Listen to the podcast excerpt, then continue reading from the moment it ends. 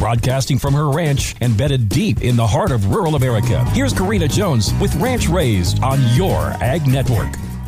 It has often been said that every youth is just one caring adult away from being a success story. I think that this statement is 1000% true. I bet we can all think of caring adults from our youth that inspired us or cheered us on to success. Many of them may have been anchored in one of the many wonderful youth organizations in our country. Well, I have a story for you today on Ranch Raised, as told on ohb.org. Today, our journey takes us to a generous donation that started a tradition that has lasted more than seven decades at the Omaha Home for Boys. Bob Cooper was a very special friend of the Omaha Home for Boys and a prominent cattleman. During his first visit to the home in 1948, he offered to help start a 4 H calf program. Shortly after, the donated calves came to call OHB home and were housed in some old rabbit hutches on the property. OHB's Valley View 4 H Club was born. Mr. Cooper had a vision for the 4 H program that extended beyond the capabilities of a few rabbit hutches. In 1950, he donated his 72 acre stock farm just three miles north of the main campus to the Omaha Home for Boys.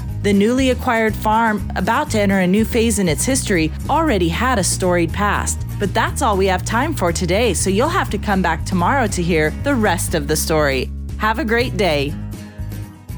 Tune in and turn on to America's Hot Barn Report, now coast to coast and border to border. Find true price discovery from some of the hottest sell barns in the nation, plus interesting interviews with movers and shakers in the beef industry. Sound boring? No way. That is my jam. Well, that's probably an easy one. I like any cut of beef. Very cosmopolitan. Darn funny, too. Check it out, America's Hot Barn Report, weekdays on Sirius XM 147 and great American hometown stations. Enough said.